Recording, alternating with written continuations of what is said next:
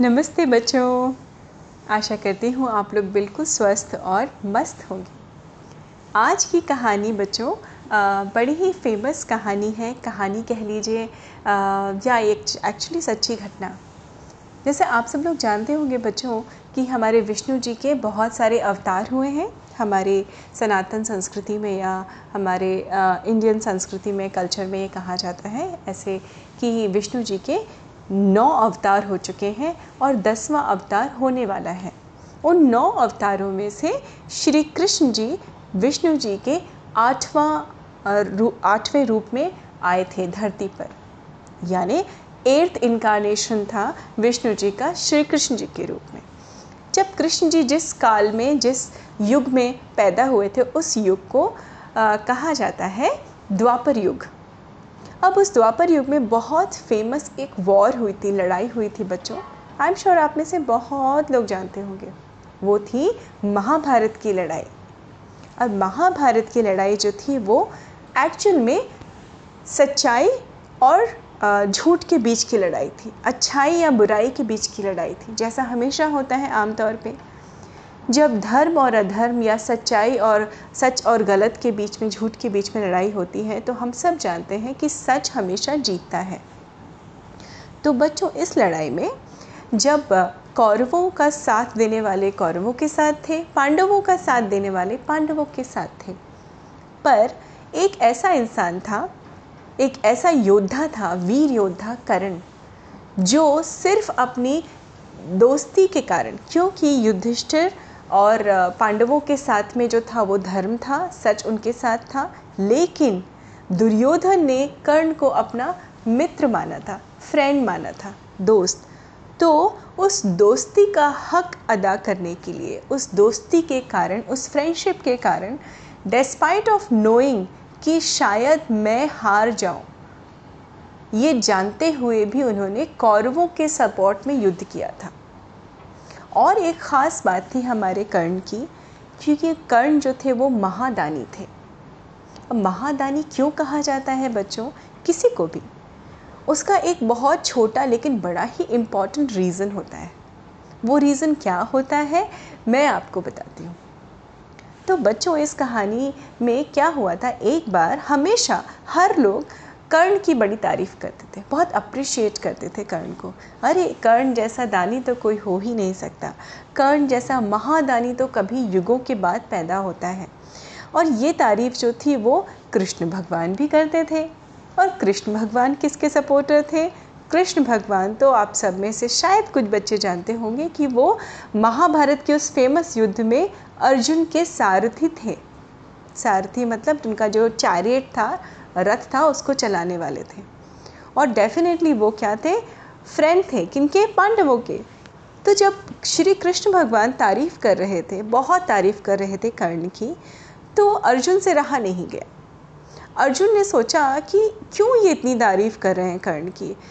अब हुआ क्या था बच्चों कि अर्जुन और कर्ण के बीच में हमेशा एक टसल रहती थी। टसल रहती थी एज एन क्योंकि दोनों ही बहुत ही प्रशिक्षित ट्रेंड धनुर्धारी थे मतलब बो एरो में बहुत एक्सपर्ट थे चलाने में। युद्ध में बहुत युद्ध कला में बड़े एक्सपर्ट थे। कई ऐसे मौके आए थे जब कर्ण हरा सकते थे अर्जुन को या जब अर्जुन हरा सकते थे कर्ण को तो उनके बीच में हमेशा मुकाबला बराबरी का बराबरी की टक्कर होती थी। बट ये अर्जुन को ये चीज़ बॉदर कर रही थी कि कृष्ण जी क्यों हमेशा कर्ण की तारीफ़ करते हैं? तो एक दिन उन्होंने मौका पा के कृष्ण जी से पूछ ही लिया। अर्जुन ने कहा, भगवान, एक बात बताइए। आप अर्जुन मैं भी तो दान करता हूँ, सब दान करते हैं, लेकिन आप कर्ण की इतनी तारीफ़ क्यों करते हैं? बच्चों, दान का मतलब होता है चैरिटी, है ना? जब हम लोगों की हेल्प करते हैं, जो जिनके जिनके पास चीज़ें नहीं होती हैं, हम सब आज भी करते हैं, राइट? बहुत फ़ेमस चीज़ है ये, सोसाइटी में हमेशा एक बैलेंस बनाने का काम करती है। राइट तो उस समय भी ऐसा ही होता था। तो कृष्ण जी से जब अर्जुन ने पूछा कि आप क्यों कर्ण की इतनी तारीफ़ करते हैं? मुझे समझ में नहीं आता क्योंकि मैं भी तो दान करता हूँ। मैं तो जो चाहे वो दान करता हूँ। श्री कृष्ण जी थोड़ा मुस्कुराए। उन्होंने कहा, पार्थ पार्थ वो कहते थे, कृष्ण जी अर्जुन को कहते थे पार्थ। पार्थ, ठीक है, कोई बात नहीं।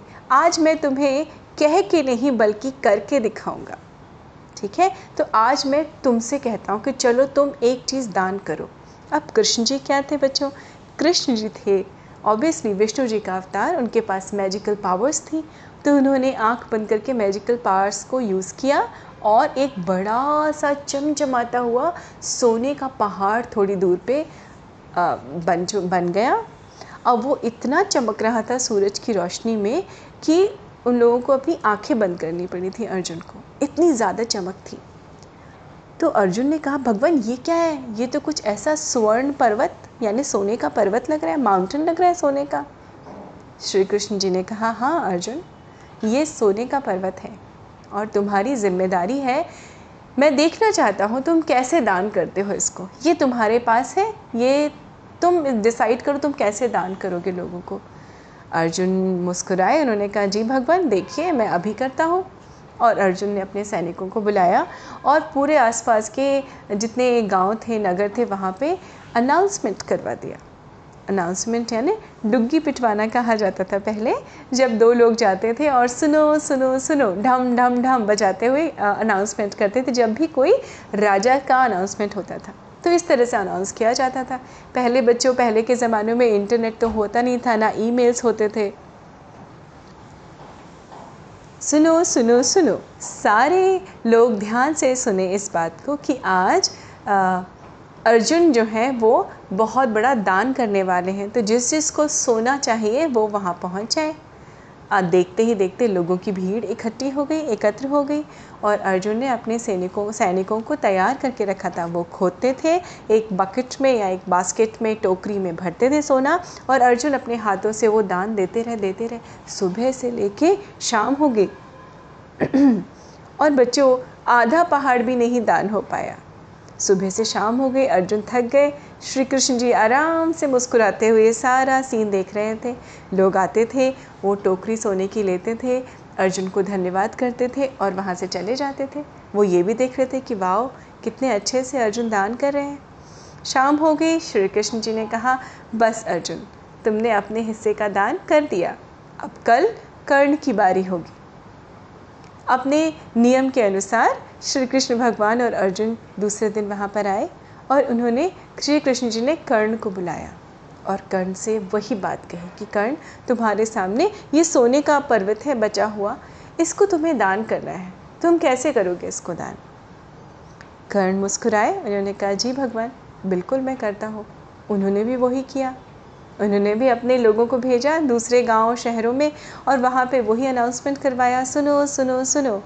कर्ण आज सबको सोना दान करने वाले हैं तो जिसको आना है आके सोना ले सकते हैं। फिर क्या हुआ? फिर देखते देखते वहाँ लोगों की भीड़ इकट्ठी हो गई बच्चों। सोना मतलब गोल्ड काफ़ी इंपॉर्टेंट या काफ़ी एक्सपेंसिव और काफ़ी प्रेशस मेटल होता है है ना? हम सब जानते हैं, उस समय भी होता था। तो लेने वालों की भीड़ लग गई। कर्ण ने खड़े होके थोड़े से ऊँचे स्थान पे खड़े होके अनाउंसमेंट किया कि देखिए आप सब लोग यहाँ जो सोना लेने आए हैं, ये आपके हवाले, ये पर्वत है सोने का, आप लोग आइए और आके जितना ले जा सकते हैं अपनी ज़रूरत के हिसाब से, ले जाइए। और कर्ण वहाँ से चले गए। देखते ही देखते लोगों ने धीमे धीमे करके जितना जिसको चाहिए था, जितना जिसको ले सकते थे, जो जितना, वो लेके वहाँ से चले गए। अब कर्ण तो वहाँ से चले गए। भगवान को, उन्होंने श्री कृष्ण जी को नमस्ते किया, प्रणाम किया और वो वहाँ से चले गए। अब अर्जुन बड़े हैरान। अर्जुन ने कहा अच्छा थोड़ी देर तक तो कृष्ण भगवान और अर्जुन देखते रहे कि किस तरह से लोग आ रहे थे, अपना सोना लेके चले जा रहे थे। ऑब्वियसली भीड़ भी थी वहाँ पर काफ़ी। अब ये देखते ही देखते श्री कृष्ण तो मुस्कुरा रहे थे मनी मन में। अर्जुन थोड़ा कंफ्यूज भी थे और थोड़ी सी उनको क्लैरिटी भी मिल गई थी। पर उन्होंने फिर भी कृष्ण जी से पूछा कि एक बात बताइए भगवान, कि ये दान करने में मैंने भी तो दान किया और इसने भी दान किया। बस फ़र्क है कि इसने सैनिकों से दान नहीं करवाया। ये खुद उसने कह दिया। श्री कृष्ण जी ने कहा हाँ पार्थ, अर्जुन सबसे बड़ा अंतर यही है। तुमने भी दान किया। तुम्हारी दान करने की नीयत पे कोई शक नहीं कर रहा। आपका इंटेंट करेक्ट था। लेकिन आपके उस इंटेक्ट में छोटा सा छोटा सा अहंकार या छोटा सा सेल्फिश मोटिव छुपा था कि लोग आए, आपसे दान लें और आपको थैंक यू बोल के जाएँ। आपको समझ में आया पार्थ? तो कहीं ना कहीं आपका छोटा सा अहंकार था इसमें कि आप बताना चाहते थे लोगों को कि मैं दान दे रहा हूँ इसलिए आप अपने हाथ से दान दे रहे थे और उस दान का थैंक यू या धन्यवाद भी स्वीकार कर रहे थे एक्सेप्ट कर रहे थे। वेरेस कर्ण ने ऐसा नहीं किया। कर्ण की ज़िम्मेदारी थी वो दान करना। वो आए उन्होंने कहा कि आ ये सब आपका है आप ले जाइए। और वो वहाँ से चले गए। क्योंकि उन, उनके अंदर वो अहंकार नहीं है कि मैं खड़े होकर लोगों का थैंक यू सुनूं। उनका काम था बिल्कुल निस्वार्थ भावना से सेल्फलेस होकर दान करना। तो ये जो खासियत है, ये काबिलियत सबके अंदर नहीं होती। अर्जुन इसीलिए कर्ण महादानी है। उसने बिना किसी एक्सपेक्टेशन के, बिना किसी अपेक्षा के ये सोने का पर्वत ऐसे ही दान कर दिया। उसको ज़रूरत नहीं महसूस हुई कि कोई उसको आके थैंक यू बोले। और ये चीज़ सबसे बड़ी होती है। तो बच्चों, ये चीज़ देखिए आप कितनी बड़ी होती है। आप किसी की हेल्प करें, आप किसी को दें चैरिटी दें और फिर लोग आपको आके थैंक यू बोलें। वहाँ पे उस चैरिटी का महत्व थोड़ा सा कम हो जाता है। खैर, ये सबके बस की बात भी नहीं है। ये थॉट इतना थॉटफुल होना कि मेरा काम है चैरिटी करना, उसके बदले में मुझे किसी से थैंक यू नहीं चाहिए। और कर्ण को और भी महादानी इसलिए कहा जाता है बच्चों, पहली बात जब वो पैदा हुआ था, कर्ण पैदा हुए थे तो बाई बर्थ उनके पास में सूर्य भगवान के दिए हुए कवच और कुंडल था। कवच मतलब बॉडी आर्मर वो बॉडी आर्मर जब होता है किसी के पास में भी तो उसको, वो बड़ा मैजिकल बॉडी आर्मर था तो उससे कोई भी शस्त्र या विपिन उनको मार नहीं सकता था। एंड ही न्यू इट उसके साथ साथ उनके ऑपोजिशन वाले मतलब पांडवों को भी पता था कि भाई कर्ण को तो मारना मुश्किल है नामुमकिन है क्योंकि कर्ण के पास तो वो अभेद कवच है। मतलब जिसको हम भेद नहीं सकते जिसको हम आ, उसको पियर्स करके कोई भी विपन या तलवार धनुष कुछ नहीं जा सकता तीर। अब ये एक चिंता का विषय भी था क्योंकि सब जानते थे कि जब तक कर्ण ज़िंदा है वो दुर्योधन को कभी हारने नहीं देगा। पर जैसा मैंने आपको पहले भी बताया था बच्चों कि महाभारत की लड़ाई किस चीज़ की लड़ाई थी? धर्म और अधर्म अधर्म की। अच्छाई और बुराई के बीच की लड़ाई थी चूँकि कर्ण बुराई वाले के आ, खेमे में थे। बुराई का साथ दे रहे थे क्योंकि उनकी मित्रता थी इसलिए उनको तो हार नहीं था। तो हर तो हर चीज़ का एक सोल्यूशन निकलता है। इंद्र भगवान ने ब्राह्मण का रूप बनाया। और ठीक उस समय जब कर्ण पूजा कर रहे थे सुबह की वो वहाँ पे आए उन्होंने कहा मुझे दान चाहिए आपसे। कर्ण समझ गए थे। कि उनको उनके साथ क्या किया जा रहा है। पर उसके बाद भी चूँकि वो दानी थे, महादानी थे, उन्होंने कहा, ठीक है, आपको जो चाहिए, आप मांग सकते हैं मुझसे। मेरे पास जो मेरी सामर्थ्य है, जो मेरी कैपेबिलिटी है, उसके हिसाब से मैं आपको दूँगा। इंद्र भगवान, जो कि ब्राह्मण के रूप में आए थे, उन्होंने चालाकी से कर्ण से उनका बॉडी आर्मर और उनके कुंडल, यानी इयर ले लिए। उन्होंने कहा, मुझे तो आपका कवच और कुंडल चाहिए।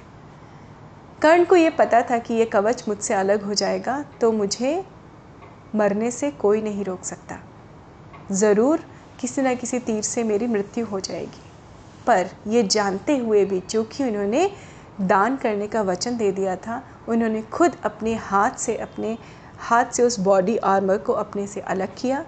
उस पूरे प्रोसेस में उनकी बॉडी पे बहुत सारे ज़ख्म भी हुए थे क्योंकि वो उनके शरीर से चिपका हुआ था। लेकिन उन्होंने अपनी दान की अपने वचन की अपने वर्ड की आ, मर्यादा रखते हुए है ना? वो कहते हैं ना man is known by his words तो उन्होंने चूँकि वचन दिया था इसलिए खुद सब जानते बूझते भी कि शायद मेरी मृत्यु हो जाएगी इस कवच को हट के हटने के बाद उन्होंने उसको दान कर दिया। इसलिए बच्चों हमेशा कर्ण को सबसे बड़ा दानी और कर्ण का कैरेक्टर बड़ा ही महान है। तो बच्चों देखिए, इस महान कैरेक्टर से, कर्ण से, इस कहानी से हम क्या सीखते हैं? हम ये सीखते हैं बच्चों कि हमें चैरिटी करनी चाहिए, पर उस चैरिटी के बदले में एक्सपेक्टेशन नहीं रखनी चाहिए कि कोई हमें आके थैंक यू बोले। राइट और ये सबके बस की बात नहीं है। पर चूँकि आप बच्चे हैं, आप तो जो डिसाइड करें वो सब कुछ कर सकते हैं। है ना बच्चों? इसलिए ऐसी कोशिश करिए कि आप ऐसा दान करें, वो जो महादान कहलाए, क्योंकि उसके बदले में आपको थैंक यू नहीं चाहिए किसी से भी। एक ये छोटी लेकिन बड़ी ही अनमोल सीख है जीवन की बच्चों। तो उम्मीद है आप इस सीख को याद रखेंगे। जीवन में जब आप बड़े हो जाएँगे, जब आप दूसरों की मदद करना चाहें, दिल से मदद करिए और बदले में थैंक यू की अपेक्षा भी मत करिए। ओके बच्चों तो उम्मीद है आपको ये कहानी अच्छी लगी होगी। अपना विशेष ध्यान रखिए, एकदम स्वस्थ और मस्त रहिए। मैं फिर मिलती हूँ आपसे अगली कहानी में। नमस्ते बच्चों।